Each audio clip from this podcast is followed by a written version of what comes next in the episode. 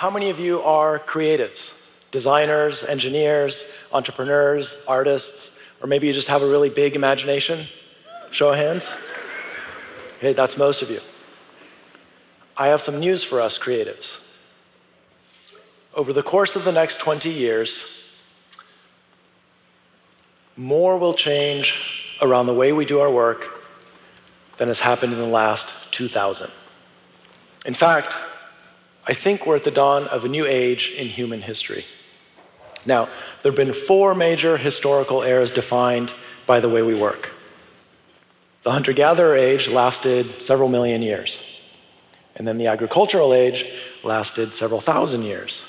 The industrial age lasted a couple of centuries, and now the information age has lasted just a few decades. And now today, we're on the cusp of our next great era as a species. Welcome to the augmented age. In this new era, your natural human capabilities are going to be augmented by computational systems that help you think, robotic systems that help you make, and digital nervous system that connects you to the world far beyond your natural senses. Let's start with cognitive augmentation. How many of you are augmented cyborgs? I would actually argue that we're already augmented. Imagine you're at a party and somebody asks you a question that you don't know the answer to. If you have one of these, in a few seconds, you can know the answer. But this is just a primitive beginning. Even Siri is just a passive tool. In fact, for the last three and a half million years, the tools that we've had have been completely passive. They do exactly what we tell them and nothing more. Our very first tool only cut where we struck it. The chisel only carves where the artist points it. And even our most advanced tools do nothing without our explicit direction. In fact, to date, and this is something that frustrates me, we've always been limited by this need to manually push our wills into our tools, like manual, like literally using our hands, even with computers. But I'm more like Scotty in Star Trek. I want to have a conversation with the computer, right? I want to say, computer, let's design a car. And the computer shows me a car. And I say, no, more fast looking and less German. And bang, the computer shows me an option. Now, that conversation might be a little ways off. It's actually probably less than many of us think. But right now, uh, we're working on it. Tools are making this leap from being passive to being generative. Generative design tools use a computer and algorithms to synthesize geometry, to come up with new designs all by themselves. All it needs are your goals and your constraints. I'll give you an example. In the case of this aerial drone chassis, all you would need to do is tell it something like it has four propellers, you want it to be as lightweight as possible, and you need it to be aerodynamically efficient. And then what the computer does is it explores the entire solution space, every single possibility that solves and meets your criteria, millions of them. It takes big computers to do this.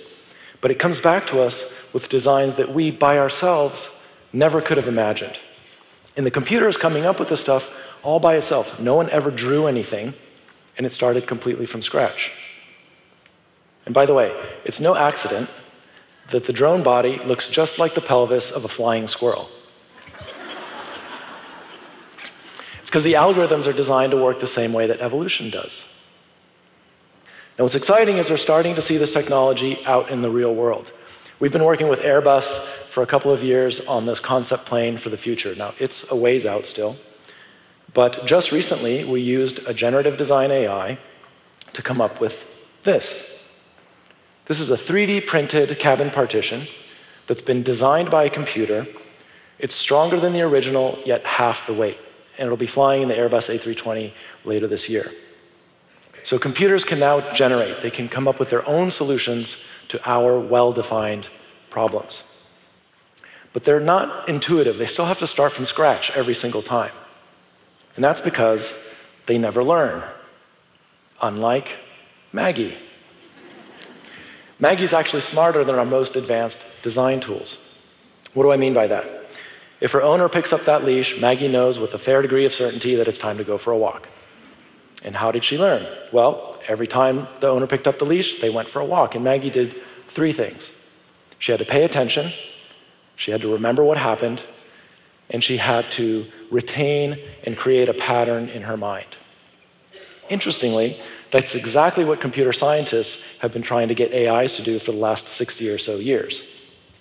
Back in 1952, they built this computer that could play tic tac toe. Big deal. Then, 45 years later, in 1997, Deep Blue beats Kasparov at chess. In 2011, Watson beats these two humans at Jeopardy, which is much harder for a computer to play than chess is. In fact, rather than working from predefined recipes, Watson had to use reasoning to overcome his human opponents. And then, what, a couple of weeks ago, DeepMind's AlphaGo beats the world's best human at Go, which is the most difficult game that we have. In fact, in Go, there are more possible moves than there are atoms in the universe. So, in order to win, what AlphaGo had to do was develop intuition. And in fact, at some points, AlphaGo's programmers didn't understand why AlphaGo was doing what it was doing. And things are moving really fast. I mean, consider in the space of a human lifetime, computers have gone from a child's game to what's recognized as the pinnacle of strategic thought. What's basically happening is computers are going from being like Spock to being a lot more like Kirk. Right? From pure logic to intuition. Would you cross this bridge? Most of you are saying, oh, hell no. and you arrived at that decision in a split second. You just sort of knew that that bridge was unsafe. And that's exactly the kind of intuition that our deep learning systems are starting to develop right now.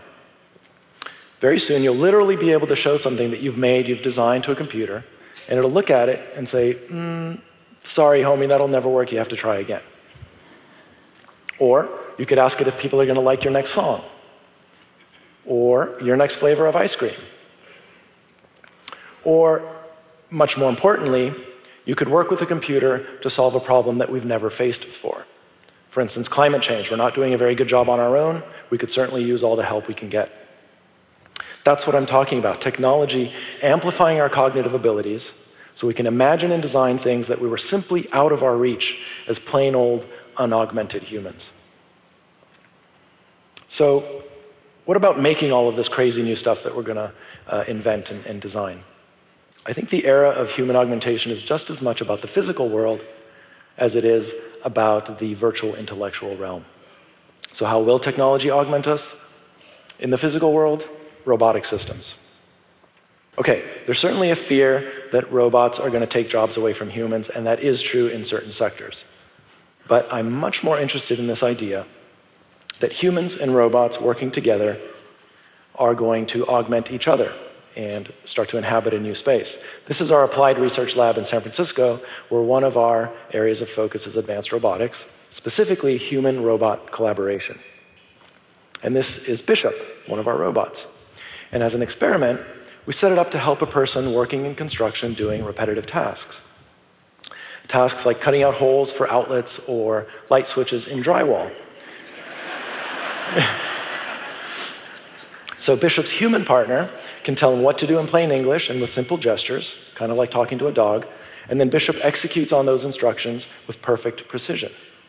We're using the human for what the human is good at, right? Awareness, perception, and decision making, and we're using the robot for what it's good at precision and repetitiveness. Here's another cool project that Bishop worked on.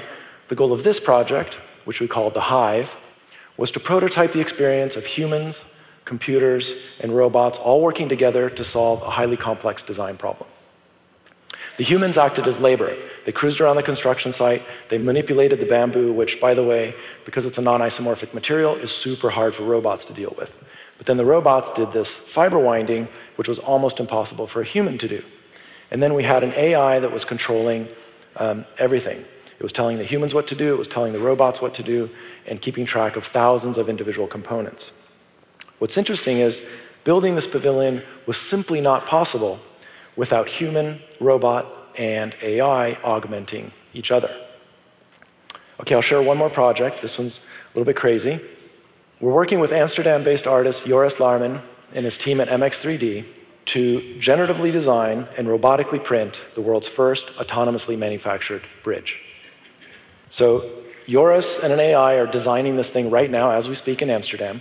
And when they're done, we're going to hit go, and robots will start 3D printing in stainless steel, and then they're going to keep printing without human intervention until the bridge is finished. So, as computers are going to augment our ability to imagine and design new stuff, robotic systems are going to help us build and make things that we've never been able to make before. But what about our ability to sense and control these things? What about a nervous system for the things that we make? Our nervous system, the human nervous system, tells us everything that's going on around us. But the nervous system of the things we make is rudimentary at best. Uh, for instance, a car doesn't tell the city's public works department that it just hit a pothole at the corner of Broadway and Morrison. A building doesn't tell its designers whether or not the people inside like being there. And the toy manufacturer doesn't know if a toy is actually being played with, how and where, and whether or not it's any fun. Look, I'm sure that the designers imagined this lifestyle for Barbie when they designed her. Right? But what if it turns out that Barbie's actually really lonely? The designers had known what was really happening in the real world with their designs, the road, the building, and Barbie, they could have used that knowledge to create an experience that was better for the user. Now, what's missing is a nervous system connecting us to all of the things that we design, make, and use. What if all of you had that kind of information flowing to you from the things you create in the real world? With all of the stuff we make, we spend a tremendous amount of money and energy. In fact, last year, about uh, $2 trillion, convincing people to buy the things that we've made. But if you have this connection to the things that you design and create after they're out in the real world, after they've been sold or launched or whatever, we could actually change that and go from making people want our stuff to just making stuff that people want in the first place. The good news is we're working on digital nervous systems that connect us to the things we design. Uh, we're working on one project with a couple of guys down in um, Los Angeles called the Bandito Brothers and their team. And one of the things these guys do is build insane cars that do absolutely insane things. These guys are crazy in the best way. And uh, what we're doing with them is uh, taking a traditional race car chassis and giving it a nervous system. So we instrumented it with dozens of sensors. And then we put a world class driver behind the wheel, took it out to the desert, and drove the hell out of it for a week. And the car's nervous system captured everything that was happening to the car. We captured 4 billion data points, all of the forces that it was subjected to. And then we did something crazy. We took all of that data and plugged it into a generative design AI that we call Dreamcatcher. So, what do you get when you give a design tool a nervous system and you ask it to build you the ultimate car chassis? You get this. This is something that a human could never have designed, except a human did design this. But it was a human that was augmented by a generative design AI a digital nervous system, and robots that can actually fabricate something like this. So, if this is the future, the augmented age, and we're going to be augmented cognitively, physically, and perceptually, what will that look like? What is this wonderland going to be like? I think we're going to see a world where we're moving from things that are fabricated to things that are farmed, where we're moving from things that are constructed to that which is grown. We're going to move from being isolated to being connected, and we'll move away from extraction to embrace aggregation. I also think we'll shift from craving obedience from our things to valuing autonomy. Thanks to our augmented capabilities, our world is going to change dramatically. We're going to have a world with more variety, more connectedness, more dynamism, more complexity, more adaptability, and of course, more beauty.